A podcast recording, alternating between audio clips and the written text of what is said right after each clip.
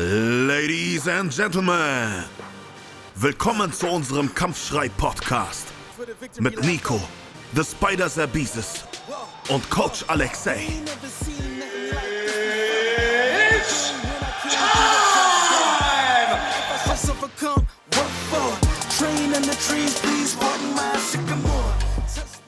Willkommen zum Kampfschrei-Podcast mit der Episode zwei. Ähm, ja, heute sprechen wir darüber, wie wird man überhaupt Profi-M M A-Kämpfer? Was bringt er so mit sich? Welche Herausforderungen, Vorteile, Nachteile? Und dazu wird auf jeden Fall der Nico etwas mehr sagen können. Und ja, ich gebe das, das Wort an dich weiter. Äh, erste Frage, die mich selber persönlich sehr interessiert. Wie definiert man überhaupt Profi-M M A-Kämpfer? Also gibt es dazu irgendeine eine Liga oder eine Zertifikation oder ab wann ist man überhaupt Profi? Weder noch. Also es gibt weder eine Zertifikation oder es gibt weder noch irgendwie einen, äh, irgendwas, was man unterschreiben muss. Das Einzige, was du unterschreibst, ist beim Management einen Vertrag, dass du das Ad oder beziehungsweise du kann, musst es nicht, kannst es. Im Prinzip läuft eine Veranstaltung so ab, ein Profi-Event bucht Kämpfer. Also du meldest dich, bewirbst dich mhm. über so ein Portal an. Das Event dann schaut dann nach dir, ob du schon gekämpft hast, ob nicht, ob du debütierst oder nicht. Und daraufhin äh, ja, wird dann mit dir sich auf eine, entweder auf eine Gage geeinigt. Manchmal als Debütant kriegt man auch manchmal gar nichts. Das gibt auch manchmal Events so. Zumindest in Deutschland ist es oftmals so gewesen.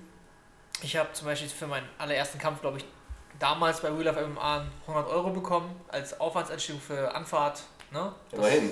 Ja, immerhin. Ich habe davor die, meine gesamten Karriere für den Sport nicht einen Cent gesehen. Also man braucht da nicht großartig äh, irgendwie ein Zertifikat oder so. Also du bist von heute auf morgen, du kannst sagen, hey, ich bin jetzt Profi. Ob du ein guter bist oder ein schlechter bist, das ist dir da überlassen. Ja, Ob das entscheidet sich dann wahrscheinlich durch die Leistung, die du bringst. Richtig. Ne? Okay, also das heißt, es gibt da nicht irgendein ein gewisses Konstrukt, was man erfüllen muss, irgendwelche Voraussetzungen. Das hängt immer davon ab, ob du man, äh, ob man sich jetzt an einem Profi-Wettkampf sozusagen anmeldet oder Richtig. an einem Amateur-Wettkampf man ähm, an, also angemeldet wird äh, und demnach kann man sich so klassifizieren, Richtig. ob man jetzt wirklich Profi oder Amateur ist. Richtig, also wenn das jetzt, das ist jetzt auch natürlich, ähm, was ich vorhin ja angesprochen hatte, ob du ein guter oder schlechter Profi bist, das ist dir überlassen. Profi bist du, hin oder her, wie du es drehst und wendest. Du kannst sagen, hey, ich bin ab jetzt äh, Profikämpfer in M M A oder Profiboxer in M M A, dann, wie gesagt, buchen dich die Events und dann ist das Ding durch. Natürlich, die Gage verhandelt man halt in dem Sinne, ob äh, nach deiner Bilanz, ob du ein erfolgreicher Profi bist, ob du viele, viele Zuschauer bringst, ne, oder wie dein Hype hier ja. in, deinem, in dem aktuellen Status gerade ist. Ob du viele Leute äh, dich googeln oder viele Leute dich, dich, dich äh, ja, verfolgen, mhm. daraufhin bezieht sich dein Preis, ne? Einschaltquoten. Also, also quasi ja, so ein Marktpreis, ne? Wie gibt man sich und genau. welche Folgeschaft hat man, ja, wie gut kann man die Tickets verkaufen, wie gut Richtig. kann man dich vermarkten letzten Endes. Im Endeffekt ja kommt das darauf an.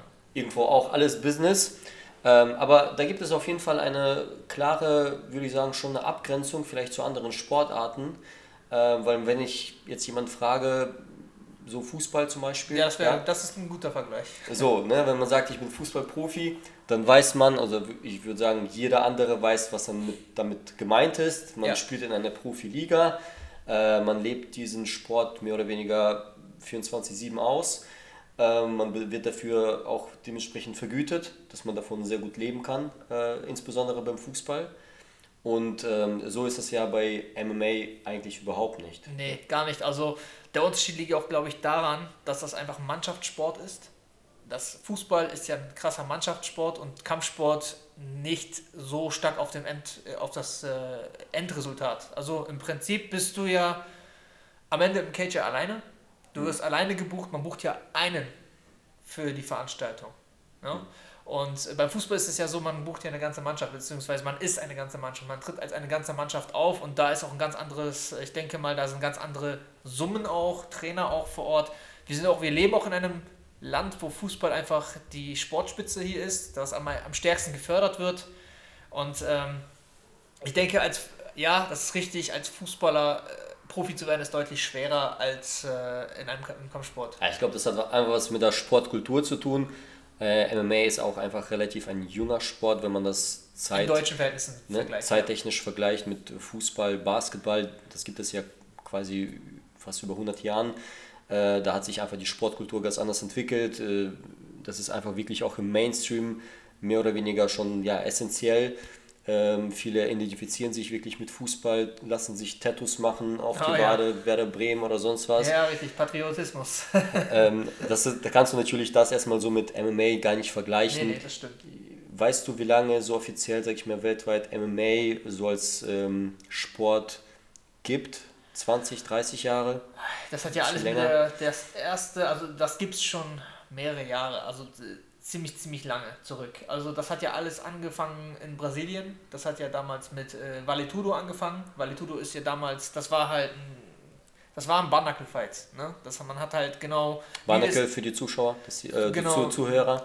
Barnacle, das ist halt ein Kampf mit blanken Fäusten, unter anderem mit maximal getapten Händen, ne, mhm. damit die Knochen halt nicht so stark kaputt gehen. Ähm, aber das hat ja im Großen und Ganzen, hat die U F C... hat ja das Ding so sportlich populär gemacht. Die haben das zum offiziellen Sport gemacht. Die ersten mhm. U F Cs zum Beispiel fingen ja auch mit blanker Faust an. Da haben ja doch sogar noch die Roy, äh, hier die Gracies mit ihren Kimonos im Cage gekämpft. Ja. Ich weiß nicht, ob der ein oder andere Kampfsport-Fan ähm, das Video kennt, wo Royce Gracie den Typen an den Haaren zieht und ihn halt in einem Triangle halt K O cho- äh, hier choked, weil jeder B J J ausgelacht hat, ne? Weil Bodenkampf dann natürlich nicht so gefragt war. Ja. Also die wollten alle lieber Boxen oder Ringen sehen, ne? Ähm, trotz all dessen, äh, die U F C hat das dann halt über die Jahre halt stark populär gemacht. Ich glaube, der Ursprung liegt noch weiter zurück, würde ich mal behaupten.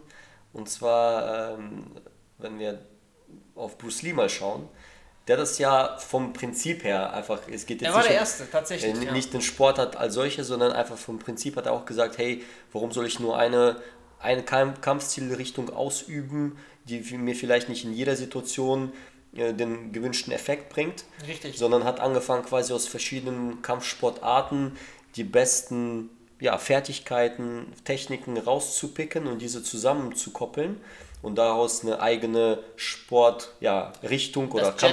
Das Jet Lindo hat er ja daraus rausgebracht. Ja, das stimmt. Äh, Bruce Lee war der Erste, der halt zum kompletten Kämpfer werden wollte. Er hatte von Anfang an die Ideologie mhm. dahinter verstanden, dass halt äh, er hat sich halt von Anfang an mit der Frage beschäftigt, wer würde gewinnen? Der Bodenkämpfer, der Standkämpfer.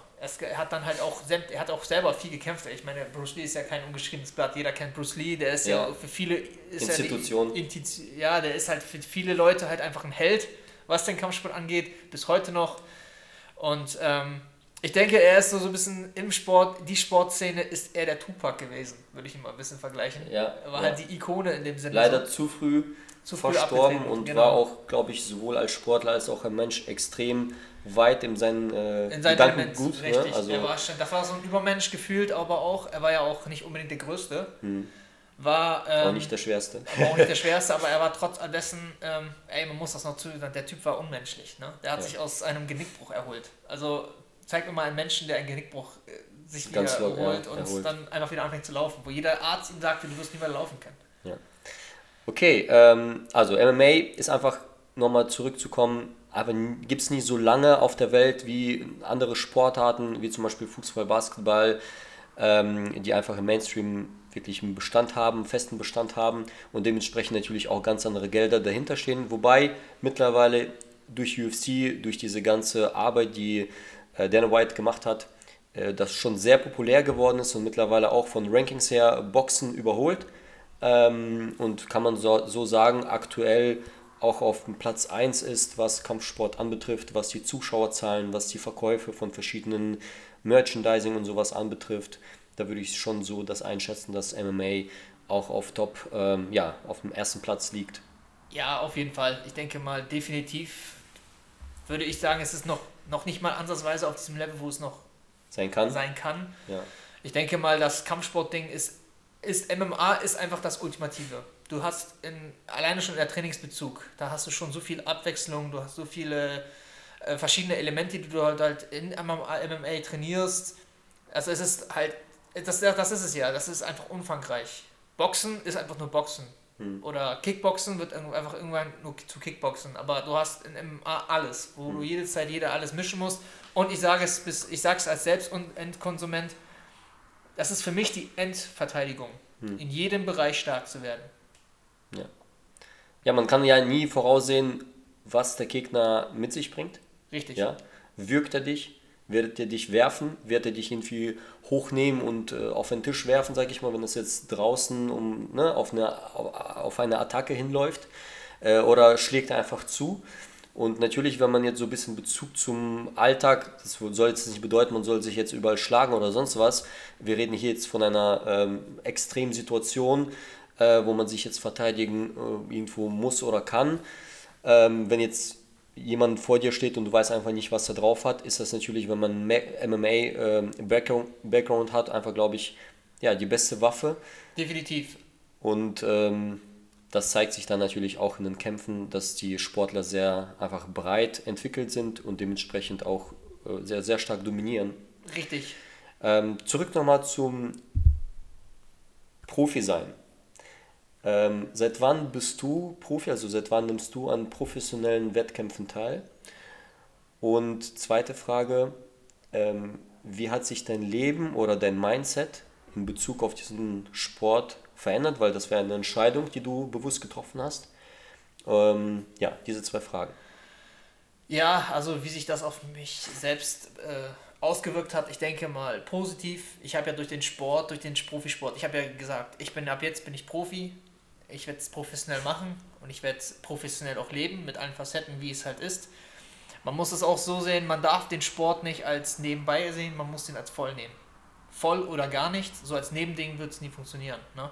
Also ähm, auf dem Level nicht, ne? Auf dem Level auf keinen Fall, weil ich will, im Endeffekt, mein Ziel ist es nicht nur Profi zu sein, mein Ziel ist es auch erfolgreich zu sein. Sonst brauche ich es ja nicht machen. Hm. Ne? Ähm, ja, es hat mich definitiv gelernt, diszipliniert zu bleiben, ähm, an einer Sache dran zu bleiben, das ist ja das Wichtigste, auch wenn es mal hart und schwer wird, dass man halt natürlich nicht aufgibt, dass man halt was, was äh, an, für sein Ziel arbeitet. Und es hat mich auch deutlich von, ja, äh, ich sag's mal so, von so Jugendsünden halt ferngehalten, also mhm. Partys machen und das war davon mal ab, was eh nie meine Interesse, so Party feiern zu gehen, das war, ich weiß nicht, es ist einfach meiner Seite her nie wirklich interessant gewesen, es war nie mein Ding. Wenn ich mal war, äh, wenn ich mal feiern gegangen bin, dann war es auch so, dass ich dann irgendwie maximal auf die Uhr geguckt habe, drei Uhr, ich habe mich schon angefangen zu langweilen, wo gerade eigentlich die Party richtig losgegangen wäre. Also, hast du zu wenig Alkohol getrunken? Ja, das, ist, das, das kommt ja auch noch zu, habe ich ja gar nicht, Rauchen habe ich weder noch äh, gemacht, also es ist bei mir einfach so, auch, äh, ich habe es vollgenommen als Profi-Ding. Ich habe in einer Diskothek halt gearbeitet, das kam auch dazu. Äh, aber ich habe halt da drin gearbeitet, um mein Training zu finanzieren. Hm. Ne? Und, ähm, seit wann bist du Profi? Ich bin Profi also seit, seit etwa, etwa sechs, ja fünf, sagen wir mal, jetzt ist mein sechstes Jahr, hat als angefangen. Okay. Seit sechs Jahren bin ich jetzt fast Profi.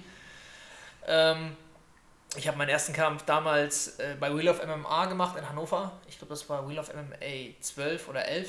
Da habe ich gegen einen, äh, ja, als Boxer gegen einen Jiu-Jitsu-Kämpfer gekämpft. Und sehr interessant. Ja, sehr interessantes Matchup. Also äh, es war schon ziemlich witzig, definitiv diese Erfahrung mal mitzumachen.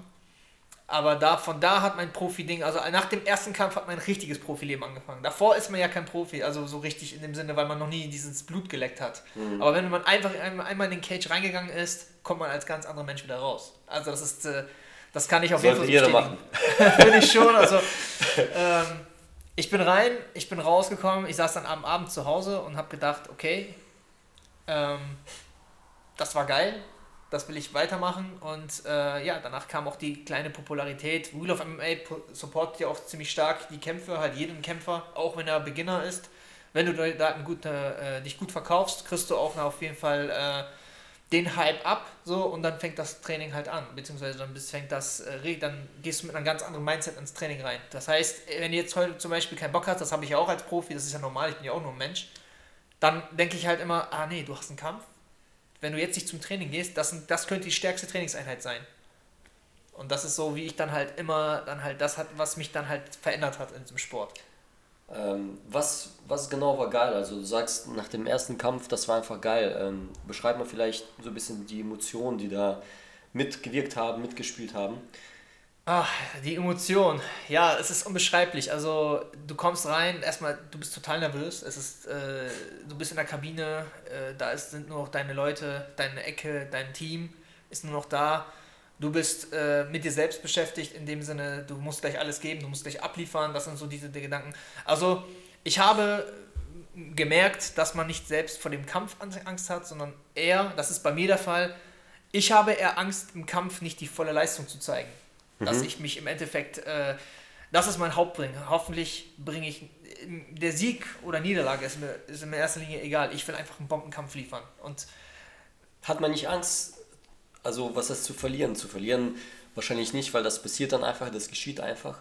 Aber hat man dann nicht Angst, ähm, so ich als, sage ich mal, Außenstehender, weil ich ja selber noch nicht in einem Käfig gestiegen oder gestanden habe, ähm, ich sag mal, schwer verletzt zu werden, dass man...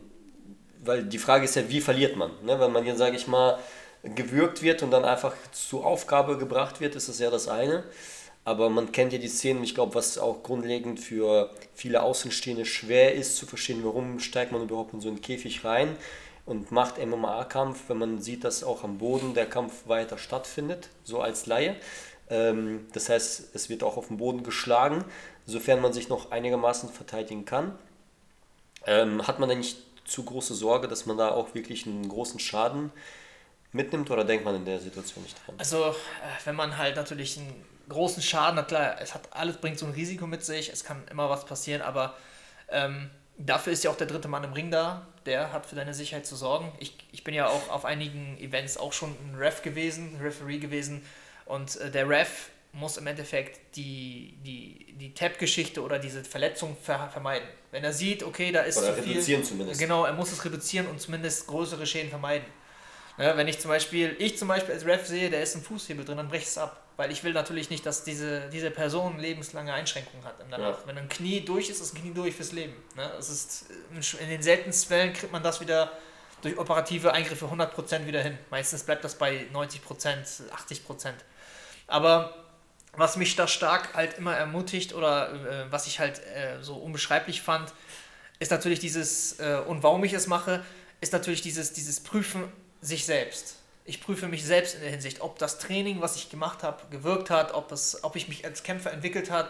Du kannst im Gym trainieren, so viel du willst, du kannst am Sandsack schlagen, so viel du willst, du kannst der Champ der Champs am, ba- am Boxsack werden, aber wenn du es nicht umsetzen kannst vor jemandem auf deinem Niveau, der auch mit mit dir kämpfen will um jeden ja. Preis, wirst du nie ein anderes Level erreichen. Und ich sag's mal so, nach jedem Kampf kommt man neugeboren zurück, ob's, ob du verloren hast oder nicht. Es gibt äh, ein gutes Sprichwort, win or learn. Das ist immer ja. so eine Sache. Grundsätzlich fürs Leben, ganz guter Ansatz. Ne? Genau, und ich denke es einfach mal, das ist äh, für mich so ein Prüfstein, ob das Training, es ist auch so, ob das Training gewirkt hat, ob ich die Technik umgesetzt habe, ob ich überhaupt mit diesem mentalen Druck zustande kam, äh, klar kam. Es ist auch in der Vorbereitung. Ich muss auch sagen, so eine Vorbereitung tut mir selber auch ziemlich im Nachhinein gut, weil wenn ich jetzt wirklich so eine Vorbereitung gemacht habe, bin ich mental stärker und auch körperlich fühle ich mich besser, weil, mhm. wie gesagt, man macht eine krasse Diät, man hat auch mehr Gründe, nicht so viel Scheiße zu essen. Das ist Süßigkeiten, McDonalds, Pizza, Krimskrams rein. Na klar, zwischendurch kann man sich das auf sowas mal geben, aber im größten Teil, wenn man einen Wettkampf hat, sind diese Sachen halt tabu. Und man diszipliniert, man lebt disziplinierter dadurch mhm. auch. Das muss man auch dazu sagen. Ja klar, man hat einfach dann eine Vereinbarung mit sich selbst und, und, und mit dem Manager gegebenenfalls. Und du sagst ja einem Kampf zu.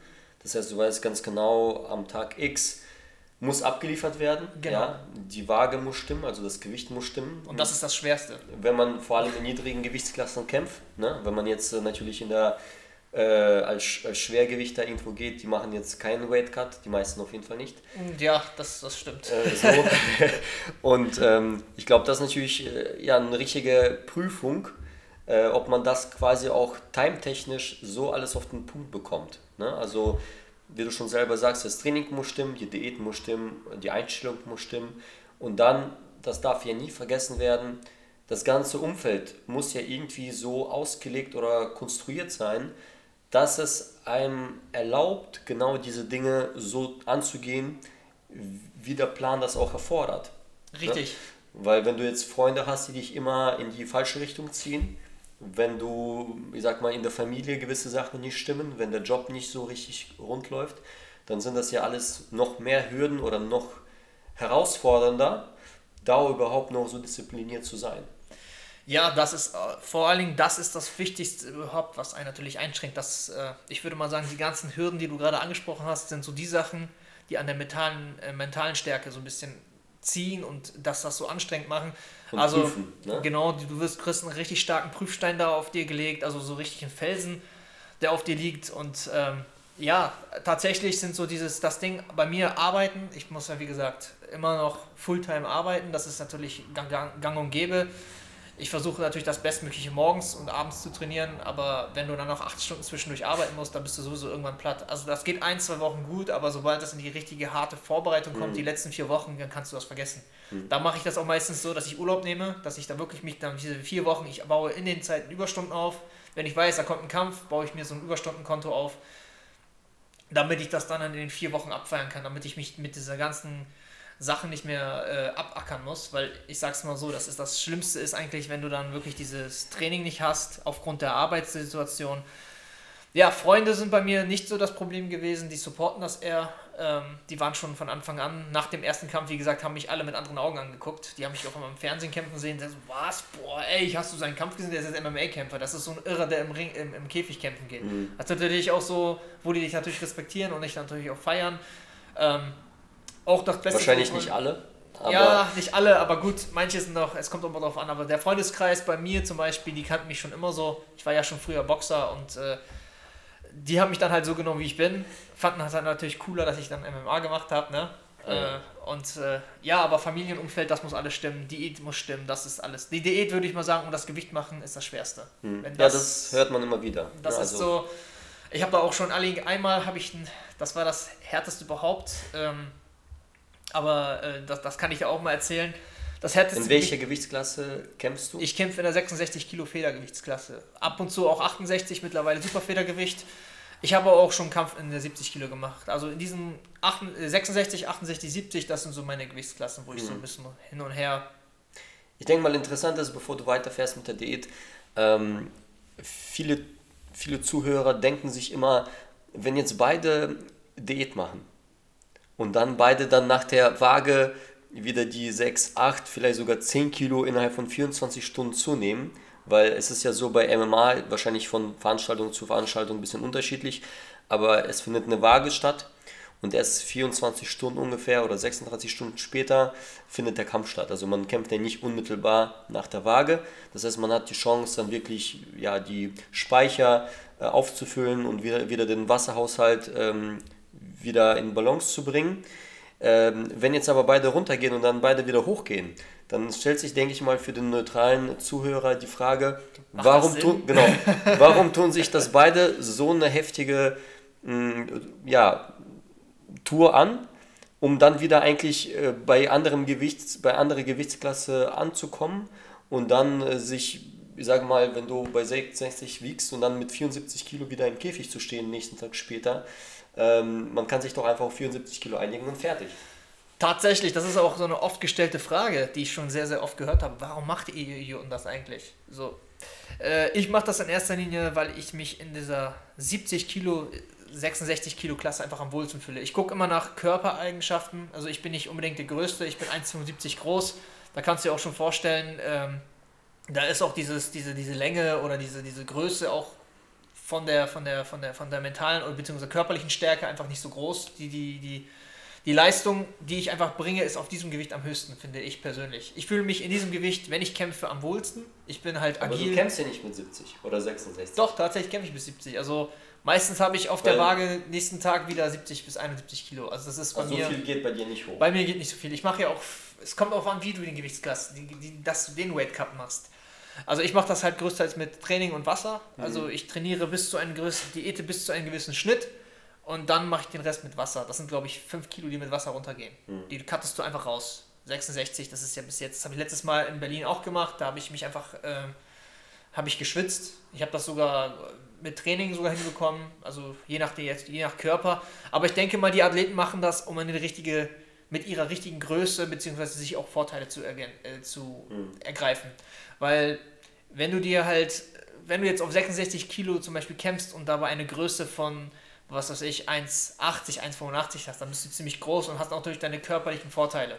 Das heißt, du hast... Also du vor allem im Stand, ne, wo du genau, die, genau. die Reichweite für dich Richtig. nutzen kannst Richtig. und so weiter. Und ich denke immer, das ist der Hauptaspekt. Ich habe mich damit nie wirklich auseinandergesetzt. Also es war halt immer so, du musst es machen, es wird gemacht, es ist erledigt. Das war für mich immer so diese Sache. Mach's einfach, es wird einfach. Aber das ist der Großteil, der mich da, warum ich dieses Gewicht ausgesucht habe, ist, weil ich mich in diesen Gewichtsklassen einfach am besten fühle. Mhm. Das ist so für mich äh, am, am entspanntesten zu kämpfen. Ich glaube, der Punkt, noch ein Punkt ist, äh, wenn man so bisschen weiter denkt, wenn man sagt, okay, beide machen jetzt einfach keine Diät und eignen sich auf ein Kilo, äh, auf, auf ein Gewicht. Das ist auch. Das Klasse, ist auch. Ja.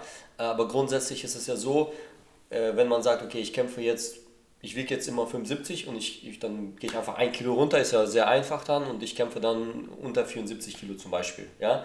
So, das Problem ist, dass es Sportler gibt, die mit fünfundachtzig rumlaufen. Ja, ja, genau. Ja, und die, wenn die dann richtige Diät machen, dann kommt einer mit fünfundachtzig Kilo normalerweise dann in diese vierundsiebziger zum Beispiel rein.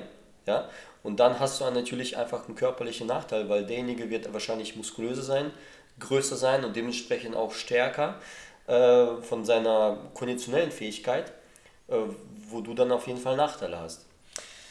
Ja, es ist, ähm, ich denke mal, dieses Gewichtsding, diese Gewichtsklassen, Leichtgewicht, Federgewicht, äh, Fliegengewicht, das hat man auch für die, für die, für die fürs, ähm, ich denke auch, für die, die Klassen hat man eingeführt, um auch dementsprechend Champions zu krönen, um feste Champions in, in den Gewichtsklassen zu krönen. Mhm.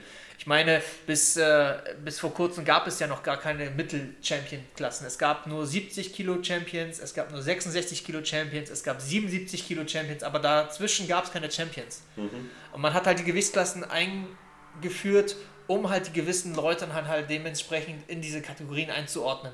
Damit man nicht irgendwann, du kannst entscheiden, in welchem Gewicht du kämpfst, das machst du selbst, aber man muss ja auch im Endeffekt, man kann ja nicht... Äh, Pi mal Daumen, ich nehme jetzt äh, fünfundsiebzig Kilo und der kämpft jetzt zum Beispiel gegen einen äh, einundsiebzig Kilo oder sechsundsiebzig Kilo, genau. Mhm. Das sind halt immer so, so, so, so Sparten, die man halt für sich selber entscheidet, aber die, die normal, normalerweise nicht regulär sind.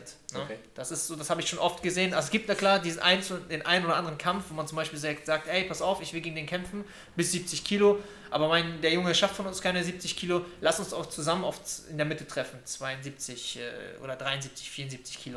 Das gab es auch. Das sind dann Einzelfälle, wo man das macht. Aber äh, die meisten Leute in richtig professionellen hohen Ligen gibt es meistens nur diese Gewichtsklassen, in okay. die man sich anmeldet. Kommen wir mal zurück zum Thema Diät. Du hast gesagt, das ist eigentlich die größte Herausforderung, äh, wirklich Gewicht zu machen, Diät anzuhalten über acht, zwölf Wochen, vielleicht sogar noch länger, je nachdem von wo man kommt. Ähm, beschreib mal, wenn wir so die letzten vier Wochen, die letzten sechs Wochen vor dem ähm, Wettkampf stehen oder vor dem ne, Kampf. Wie sieht deine Ernährung aus? Ähm, gibt es da einen Leitfaden, den du verfolgst? Äh, und erzähl mal, welche Erfahrungen du in den letzten Jahren äh, gemacht hast. Also, äh, ich denke mal, äh, der den schlimmsten oder die Erfahrung, die ich sammeln konnte, ich habe es damals zu Beginn katastrophal gemacht. Ich habe es äh, mit nicht Essen gemacht, ich habe es mit wenig Trinken gemacht, ich habe es mit... Äh, Ja, ich habe dann einfach nur trainiert, ohne wirklich dann halt äh, Energie, aufzubauen. Energie aufzubauen. Und das war natürlich auch für die Gesundheit, ist das natürlich ziemlich zerrend, das ist natürlich nicht so gut. Aber ich meine, ich wusste es ja nicht besser. Äh, für mich war einfach nur klar, ich muss das Gewicht bringen. Ich bin dann halt meistens noch äh, zwei Tage nichts getrunken und dann in die Sauna gegangen. Das gab auch mal so ein Ding. Aber also bitte nicht nachmachen. Ja. Nein, nein, das war halt Das sind Sachen, die man nicht machen sollte. Richtig, das ist so Sachen, die ich keinem mehr empfehlen würde. Aber wie gesagt, man hat ja überall seine Erfahrungen sammeln können müssen. Und äh, ich denke, jetzt läuft es definitiv professioneller. Ich nehme mir wirklich ein Zeitlimit. Zum Beispiel lass es acht Wochen sein. Das ist ja der normale Schnitt, den ich mir so für einen Wettkampf nehme. Und dann esse ich meistens rohkostlastig. Ich esse rohkostlastig. Ich esse, ich verzichte so großteils auf, äh, ja, auf... Äh, große, zum Beispiel Dressings oder sowas, so Kleinigkeiten. Rohkost ist für mich zum Beispiel, ich esse frische Tomaten, äh, Paprika, rohes Gemüse halt, Obst ganz, ganz viel, Reis, das ist so meistens das, was ich koche, Reis, ein paar Proteine dazu, mhm. Brokkoli, ganz, ganz viel Gemüse, ganz wichtig und ich trinke sehr viel Wasser. Ne? Mhm. Also ich esse oft kleine Mengen und je nachdem, was für ein Training ansteht, äh, lade ich auf. Zum Beispiel, ich brauche, ich, wenn ich jetzt mit dem Wrestling-Training gleich angehe oder gleich habe, dann weiß ich, alles klar, heute Abend steht Wrestling auf dem Plan, Ich brauche viel Kraft, das heißt, ich esse ein paar Kohlenhydrate mehr, damit ich gleich auch Energie habe. Aber es sind meistens so, so Trockenkohlenhydrate, die nicht großartig mit Geschmack sind. Ich bin ziemlich, was das angeht, ziemlich stumpf. Ja. Es muss nicht äh, schmecken, es muss wirken. Das ist so, meine, das ist so mein Leitfaden. Ja, das ist aber wahrscheinlich dann auch nochmal der Unterschied zwischen Profi- und Amateursportler oder genau, Hobbysportler. Genau. Ähm, da muss man einfach auch Sachen machen, die einem nicht immer gefallen und wo man so ein bisschen natürlich auch, ja, sich disziplinieren muss. Ne? Ja, das auf jeden Fall. Track, trackst du denn äh, Kohlenhydrate? Also warst du schon mal auch in der Phase, wo du sagst, hey, ich möchte da so ein bisschen konkretisieren und quantifizieren.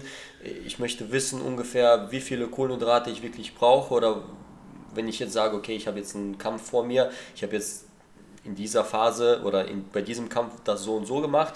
Ich habe gemerkt dann im Nachhinein, das hat mir nicht gut gewirkt. Und beim nächsten Kampf weiß ich ja ganz genau, mit welchen Mengen ich gearbeitet habe. Und so kann ich vielleicht zu einem nächsten Kampf mich etwas noch ja, optimaler vorbereiten. Oder machst du das viel intuitiver und viel nach Gefühl? Beschreib mal diese Herangehensweise. Also ich, von Tracking-Apps und Tracking, das, davon halte ich nicht wirklich viel, weil, wie ich schon sagte, das ist halt immer so ziemlich viel, vielfältig, das, das Training, und Trackings sind ja halt immer so geboten, wenn du zum Beispiel ein Tracking, so, ein, so eine Tracking-App nutzt zum Beispiel, ähm, ich glaube die hieß Furora, die ich mal damals mal ausprobiert habe, da hast du halt immer angegebene Sachen, zum Beispiel darfst du so und so viele äh, Kohlenhydrate essen am Tag, so viel Fett und so viel Eiweiß. Ich meine, wenn ich jetzt zum Beispiel weiß, ich habe gleich viel mehr äh, kraftbezogenes Training, dann werde ich auch Kohlenhydrate mehr essen als äh, jetzt Proteine oder das andere. Also ich, ich halte von Tracking-Apps, ich mache das eher intuitiv. Mhm. Ich mache äh, das halt, wie gesagt, je nach Körpergefühl. Ich will ja auch natürlich volle Leistung haben und ich will auch volle Leistung bringen, und wenn du volle Leistung bringst, nimmst du auch natürlich ab. Vor allen Dingen das ganz große Geheimnis ist ja, äh, ist, es ist ja kein großes Geheimnis, dass dein Körper abnimmt, während du zum Beispiel ihm was gibst. Mhm. Wenn du ihm zum Beispiel kleine Mengen an Essen gibst, verdaut er auch, und dann zieht er sich auch das Gewicht, weil er weiß, ey, ich krieg gleich was wieder zu essen. Das heißt, ich kann jetzt schon mal an die Reserve gehen. Ja, man versucht den Stoffwechsel, genau, also den Stoffwechsel ein bisschen möglichst aktiv, aktiv zu, halten. zu halten und möglichst wenig äh, Hungerphasen zu, äh, zu haben. Ne? Also ich versuche jetzt, also Großzeit in der, in der Diät habe ich nie wirklich viel Hunger. Das ist meistens abends, aber das sind meistens diese Heißhungerattacken. Aber großteils habe ich da ja auch schon meine Trick, Tipps und Tricks. Äh, zum Beispiel, wenn ich äh, viel Gemüse esse, zum Beispiel Gemüse kann man ja sich reinstopfen, wie man so viel will. Also es ist ja so, wenn du kleine Karotten, diese Snack-Karotten esse ich ja ganz oft, wenn ein Hungergefühl kommt, dann haue ich mir ein paar Snack-Tomaten, Snack-Gurken ja. äh, rein oder diese Snack-Karotten, dann nimmst du das Ding auch durch und dann gehe ich irgendwann schlafen, und davon arbeitet dein Körper ja. Es ja. sind so einfache Sachen, aber was ein kleines, was ganz, ganz wichtig ist, viel Wasser trinken. Das ist immer so, du musst gut hydriert sein, dein Körper muss funktionieren, und Hydration ist auch immer so ein wichtiger Punkt, der muss on point beim Sport sein. Ja. Ja klar, man kennt das ja auch, dass beim gewissen Wasserverlust man extrem äh, an Leistung schon einbüßt. Das fängt ja schon bei kleinen Prozentsätzen an, ähm, und das unterschätzen, glaube ich, auch viele. Ne? Vor allem, wenn du zum Beispiel in sehr warmen äh, Regionen trainierst äh, oder grundsätzlich im Sommer die Vorbereitung stattfindet. Man darf ja nicht vergessen, dass der Körper ja nicht nur äh, beim Sport selbst schwitzt, sondern auch ähm, in der Nacht äh, beim ganz normalen Aktivitäten durch die Atmung. Ähm, durch natürlich die Körpertemperatur, die ge- reguliert wird, äh, man gibt immer ein bisschen Wasser ab, und dementsprechend ist es wichtig, ähm, da ausreichend auch Wasser aufzufüllen. Gibt es für dich einen Richtwert, mit dem du arbeitest, also auch beim Wasser zum Beispiel, sagst du, ich trinke jetzt auch hier einfach intuitiv, oder sagst du auch, ja, ich, ich schaue schon, dass ich eine gewisse, auf eine gewisse Größenordnung komme? Ja, ja, das ähm, ist so für mich auf jeden Fall, das ist so für mich immer ein gutes Bild. Wie viel hast du getrunken? Ich zum Beispiel kaufe mir immer so diese eins Komma fünf Liter Dinger. Das ist, da, da kaufe ich mir alle zwei Tage, hole ich mir so Pakete äh, und versuche immer am Tag, wenn es eine Vorbereitung ist, so drei, drei Dinger davon auszutrinken. Und es kommt immer darauf an, in der letzten Phase, wenn ich zum Beispiel mit Gewicht das Gewicht mache für den Kampf, da trinke ich zum Beispiel an einem Tag, da haben wir das letztes Mal gemacht, acht Liter am Tag. Ja. Dann gehen wir halt runter auf sieben Liter, die letzte Woche halt, ne, damit dein mhm. Körper nochmal richtig viel Wasser rauslässt. Und, äh, aber so in der regulären am Tag äh, trinke ich, versuche ich so drei Flaschen Wasser schon auszutrinken. Das ist für mich drei, so, anderthalber. Genau, also so zwischen vier und fünf Liter. Genau, zwischen vier mhm. und fünf Liter. Aber gut, ich, ich verbrauche das ja auch, weil ich ja, wie gesagt, jeden Tag im Training bin. Wie viele Stunden sind, also klar, du hast die Zahl genannt, zweimal am Tag in der Regel, vor allem wenn es in der Vorbereitung ist. Ähm, wie lange sind die Einheiten und, und wie intensiv? Hast du da auch einen gewissen Switch oder so ein, so ein Wave, sage ich mal, Programm, ja, wo du sagst, okay, morgens ein bisschen intensiver oder weniger intensiv und dann abends, ähm, welche Struktur verfolgst du da? Also ich trainiere zum Beispiel morgens eher so auf die auf das Gewichttraining gehe ich dann ein oder auf konditionelles Training. So, das geht bei mir meistens nur fünfundvierzig Minuten mhm. oder dr- zwischen dreißig und fünfundvierzig Minuten. Das ist nochmal so Tabata. Das ist morgens, weil ich gleich morgens äh, äh, ja da so gesehen diese, dieses, diese, dieses, äh, müd- diese Müdigkeit abschüttle damit. Dann mhm. gehe ich morgens zum Beispiel, das habe ich immer gemacht, ich bin morgens ins Fitnessstudio gegangen, bin laufen gegangen. Also ja. richtig Sprints gemacht. Das habe ich alle, jeden, jeden Tag habe ich morgens meine Einheit da gemacht. An einem Tag bin ich laufen gegangen, auf den anderen, an dem anderen Tag bin ich rudern gegangen, zum Beispiel, mhm. um so ein bisschen Wechsel zu haben. Ne? Also ein bisschen Intervall einfach. Genau. Und abends war halt dann wirklich so ein etwas längeres Training, da habe ich zwischen eineinhalb Stunden und zwei Stunden gemacht, aber das, da mache da mach ich das auch, dass ich immer die erste Stunde Vollgas gebe mhm. und da die darauffolgende Stunde mache ich nur noch Feinarbeit für Technik, so also was für ein bisschen für Kopf, wo du halt nicht mehr großartig viel nachdenken musst, ne? äh, nicht großartig mich mehr so anstrengen musst, weil der, der harte Teil war schon und dann gehe ich halt pennen. Bei mir versuche ich immer so, dass es das so zweiundzwanzig, dreiundzwanzig Uhr maximal meine Schlafzeit ist. Ich versuche so schnell, so, so früh es geht zu gehen, aber naja, durch das Training bist du ja auch noch voll aufgebraust und bist noch gegessen, hast nach Hause gekommen. Das ist bei mir meistens so zwanzig Uhr, ist das Training meistens zwanzig Uhr dreißig, ist bei mir das Training vorbei, bis ich dann zu Hause bin, ist es schon eine, ja, zweiundzwanzig Uhr teilweise, mhm. dann isst du noch was und dann gehst du schlafen. Das ist so der, der normale Tagesaufbau. Und morgens fängt das Gleiche wieder an. Okay, also hartes Programm, nichts für Weicheier. Ah, also, es geht. Vor allem was die Disziplinen anbetrifft. Ja, ähm, sehr eigentlich äh, cooler Einblick. Ähm, ich ich würde sagen, wenn man das so überlegt und so ein bisschen runterbricht, da sind da schon sehr viele Stunden auf dem Tacho. Äh, im Schnitt so drei Stunden am Tag ähm, ja, ungefähr, wenn man die zwei Einheiten zusammenrechnet. Ähm, sind das dann auch siebenmal die Woche oder hast du auch äh, sogenannte Rest Days, wo man mal gar nichts macht oder vielleicht, was weiß ich, nur Massage macht oder so in Sauna geht, um ein bisschen eine Regeneration voranzutreiben? Also den äh, in der Vorbereitung, also ich mache das sonst Montag bis Freitags, mache ich ein Training und sonntags ist nach dem, je nachdem, wenn was an, mal was ansteht, eher so Sparrings, da machen wir ganz lockere Sparrings, da gibt es ja Open Mat meistens oder äh, offene Trainings. Gyms, die halt aufhaben, jetzt in der Corona-Zeit halt nicht, aber in der, im Normalfall ja. war ich jeden Samstag halt halt immer in die Fight School zum Sparring. Das sind halt, das wäre dann der sechste Trainingstag. Und dann machen wir den Sonntag immer Pause. Ansonsten in der Vorbereitung fast jeden Tag außer den Sonntag. Sonntag ist wirklich ein Tag Rest Day. Mhm. Äh, aber wir wechseln halt zwischen den Intensitäten zwischen den Tagen. Zum Beispiel wir machen montags ein hartes Training, dienstags ein entspanntes Training, mittwochs ein hartes Training, Donnerstag wieder eher entspanntes, Freitag nochmal hart, mhm. Samstag ist dann noch halt nochmal Sparring. Oder je nachdem gucken wir halt, wie, das, wie die Tagesform ist. Ja. Aber Sonntag ist dann wirklich der Break und dann halt geht es dann von vorne wieder los. Okay. Montags hart, dienstags entspannt. Also man periodisiert schon so ein bisschen in der Woche selbst, also so im, quasi im Mesozyklus genau. Periodisierung, dass man versucht in der Woche so ein bisschen vom äh, sehr intensiven zum weniger intensiven genau. Training quasi sich äh, voranzutasten. Ähm, Hast du in, in, der, ja, in deiner Laufbahn auch Sportler, Kampfsportler kennengelernt, die komplett anders das Ganze machen? Also die vielleicht viel weniger trainieren und trotzdem gute äh, Resultate bringen? Oder die dann, wo du sagst, ey, der macht eindeutig zu viel, der trainiert, was weiß ich, dreimal die Woche, äh, dreimal am Tag und äh, extrem lange und extrem intensiv? Äh. Ja, ja, da habe ich schon die einen, den einen oder anderen habe ich schon kennengelernt, äh, mit dem habe ich auch schon einige Trainings gemacht, aber es ist natürlich immer schwierig. Jeder macht das so, wie er meint und wie er äh, tut es so, wie er meint. Ich, ich mische mich da halt nie wirklich bei den Leuten ein, weil ich im Endeffekt meinen eigenen Kopf habe. Ich konzentriere mich eher auf meinen Ding als auf deren Ding. Aber ja, ich habe schon die komischsten Situationen mitverfolgen können, wie Leute trainiert haben. Einige machen, sind erfolgreich damit, einige eher nicht so. Aber ich denke mal, jeder macht so, wie er machen möchte und das sollte jeder auch so machen können. Ne? Es also gibt ja kein Wundermittel. Es gibt ja, wie gesagt, es gibt kein Wundermittel. Jeder macht so, wie er meint und jeder macht's, kann das auch so tun, wie er will. Das ist ja im Endeffekt das Resultat ist, du musst fit sein. Ja. Also ich, ich kann mir schon vorstellen, dass der eine, ähm, dass der eine oder andere einfach denkt, dass man extrem viel machen muss, um auch extrem gut zu performen. Letztendlich stimmt dieser Grundsatz. Die Frage ist nur, was ist viel, also wie definiert man viel und wie definiert man wenig, also die, dieses, die Menge macht das Gift. Genau. Und ich kenne das auch aus anderen Sportarten, dass natürlich viele denken, viel hilft immer viel. Das würde ich so jetzt zu hundert Prozent nicht unterschreiben, sondern in gewissen Situationen mit Sicherheit. Aber ähm, manchmal ist auch ein bisschen das smarte Training und so ein bisschen das Abgestimmte auf gewisse Situationen einfach ähm, zielführender, als einfach jeden Tag wirklich mit der harten Peitsche äh, das durchzuprügeln, egal wie man sich fühlt. Ne? Ja, ich finde, einige Trainer machen das ja auch immer ziemlich, äh, ich finde es fragwürdig, was manche Trainer so machen.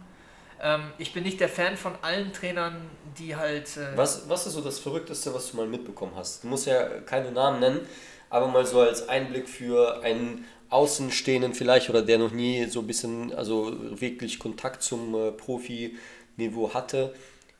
Was hast du mal so vielleicht aus, ja, mitbekommen, was so gemacht wird, um äh, Gewicht vielleicht zu machen oder... Ja, ich habe das schon in sämtlichen Situationen die komischsten Sachen gelernt. Ich sage, fangen wir mal beim, Kra- beim Krafttraining an. Also ähm, ich habe mal schon mal gesehen, zum Beispiel, ich habe ja damals in Fitnessstudios gearbeitet, da waren so auch so ein paar Boxer und ein paar Kickboxer und so. Und dann zum Beispiel sind die erstmal übelst viel Krafttraining machen gegangen, dann Krafttraining und dann sind sie sprinten gegangen. Mhm. Wo ich finde, ist zumindest die, die, die von der, von der, von der, ähm, vom Ablauf her, von der, Reihenfolge. von der Reihenfolge her, das zum Beispiel sinnlos schon fand. Sprinten ist ja eine ziemlich extrem harte Arbeit. Das ja. ist ja eher eine konditionelle Arbeit und die andere ist ja halt mehr eine krafttechnische Arbeit. Äh, und weil beides Beine gemacht, ich denke mal, man hätte lieber erstmal sprinten sollen, vielleicht das Krafttraining für die Beine am Tag danach machen sollen oder vielleicht doch nicht so hart, weil die haben auch am Ende keine Resultate erzielen können. Also, ja klar, wenn du ermüdet bist. Du bist ermüdet vom Sprinten. Und dann willst du sprinten. Nee, also wenn du sagst, die machen Krafttraining, dann gehen die sprinten. Äh, Sprinttraining nutzt man ja einfach, um, um große Spr- Geschwindigkeiten genau. und große quasi Belastungen auf das Apparat zu geben und auch am Ende des Tages auch Schnelligkeit zu entwickeln. Richtig, richtig. Und wenn du natürlich stark vorermüdet bist. Äh, dann bringt es ab. Dann, dann kämpfst du schon im Endeffekt mit dir selbst, bevor du überhaupt auf, auf das Ding raufgegangen bist. Genau, so. Und äh, am Ende des Tages kannst du natürlich einfach die Geschwindigkeit messen. Und dann kannst du einfach gucken, okay, vor dem Krafttraining erreiche ich, sage ich mal, wenn wir jetzt einfach so eine hundert Meter Zeit nehmen, zwölf Sekunden auf hundert Meter oder elf, je nachdem wie schnell man ist, oder dreizehn, keine Ahnung. Und äh, nach dem Krafttraining ist man deutlich langsamer. Das ja, ja klar, Frage, weil die Muskeln über, übersäuert sind, die Muskeln, du hast schon Pump auf den Beinen und läufst dann halt auch wie so ein, ich würde mal sagen, nach einem Leg Day läufst du, bestes Beispiel, die Leute, die Treppen hoch und runter nach einem harten Leg Day laufen, sollen dann noch sprinten gehen. Ja, das funktioniert nicht. Das funktioniert nicht. Das funktioniert. Und das finde ich halt natürlich. Ist auf jeden Fall kein Sprinten mehr. Richtig. Und ich finde das halt natürlich so ein bisschen komisch, wie manche Leute trainieren. Die sehen sich das irgendwann echten YouTubern an, die äh, anscheinend erfolgreich damit sind und suchen oder versuchen natürlich die Leute nachzumachen, wo ich da natürlich oftmals keinen Sinn sehe. Ja. Oder bestes Beispiel: Die machen Krafttraining, Sprinttraining und danach machen sie Sparring. Also für mich, ich hätte gesagt, gut, mach Sprints. Und danach vielleicht ein bisschen lockeres Sparring, okay, um ein bisschen lockerer zu werden, kann ich verstehen, das kann ich noch nachvollziehen. Oder Pratzentraining, das kann ich auch noch nachvollziehen, das mache ich ja auch ab und zu. Aber den Rest, äh, Krafttraining und äh, konditionelles Training, das, das, das zu mischen, ist für mich äh, nicht unbedingt in einer, einer ja, Form... Paradox. Para, das ist für mich paradox, ja, das ja. ist das passende Wort. Ja. Ähm, zum Thema Diät, da irgendwas Verrücktes... Ja, tatsächlich habe ich mal einen Menschen kennengelernt, der zum Beispiel sich nur vom Magerquark ernährt hat. Also ganze Zeit nur Magerquark. Fünfmal am Tag oder so. Ekelhaft. Widerwärtig. Er hat noch nicht mal Flaptops benutzt. Also wenn überhaupt, ich weiß gar nicht. Also ich, ich habe mit dem eine Zeit lang trainiert. Er hat auch davon mal ab im Training keine einzige Leistung bringen können. Er hat eine Runde Training gemacht, hat geölt wie, keine Ahnung, wie so, so, so, so, so eine, eine Pfanne mit einem Hähnchen drin. So hat er geölt.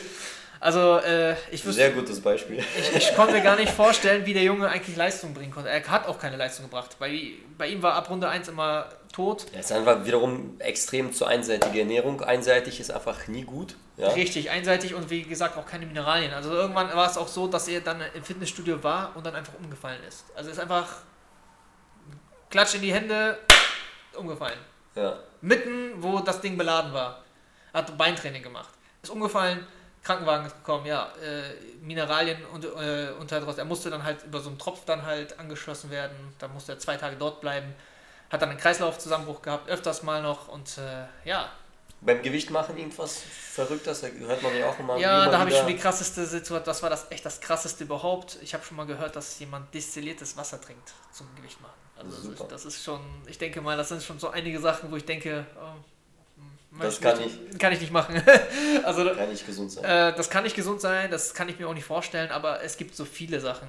Ich glaube, mir fallen viele Themen ja mittlerweile gar nicht mehr ein, weil ich, weil ich so viele schon so gesehen habe, aber das sind so, glaube ich, die Kirschen auf der Torte, was mich jetzt nämlich, wo ich gesagt habe, baff, nee, mach ich nie, das kann ich nicht verstehen. Oder ich fragwürdig. Also wenn ihr im Fitnessstudio arbeitet, oder wenn man im Fitnessstudio arbeitet, sieht man die komischsten Leute, die wie die am Trainieren sind. Ja, da, da, da kann ich nur dem zustimmen. Also man sieht auf jeden Fall mehr Sachen, die verrückt sind, als die Sachen, die sinnvoll sind ja. oder ähm, schön sind. Ähm, aber gut, das ist äh, ein anderes Thema. Ja. Auf das Thema kommen wir, auf das Thema kommen wir wahrscheinlich auch nochmal in der einen oder anderen Episode, wo wir so ein paar Fitnessmythen oder beziehungsweise Übungsmythen mal aufdecken können. Und das auch vernünftig argumentieren. Und ja, ich würde sagen an dieser Stelle vielen Dank für diesen Einblick ähm, in den Profi-M M A-Sport oder Kampfsport. Ähm, es war eine, echt eine coole Folge. Viele, ja, auf jeden viele Fall. Schöne Sachen mitbekommen. Und an dieser Stelle bedanken wir uns fürs Zuhören. Schaltet das nächste Mal ein, wenn es heißt Kampfschrei-Podcast mit Alexei und Nico. Bis dann, ciao.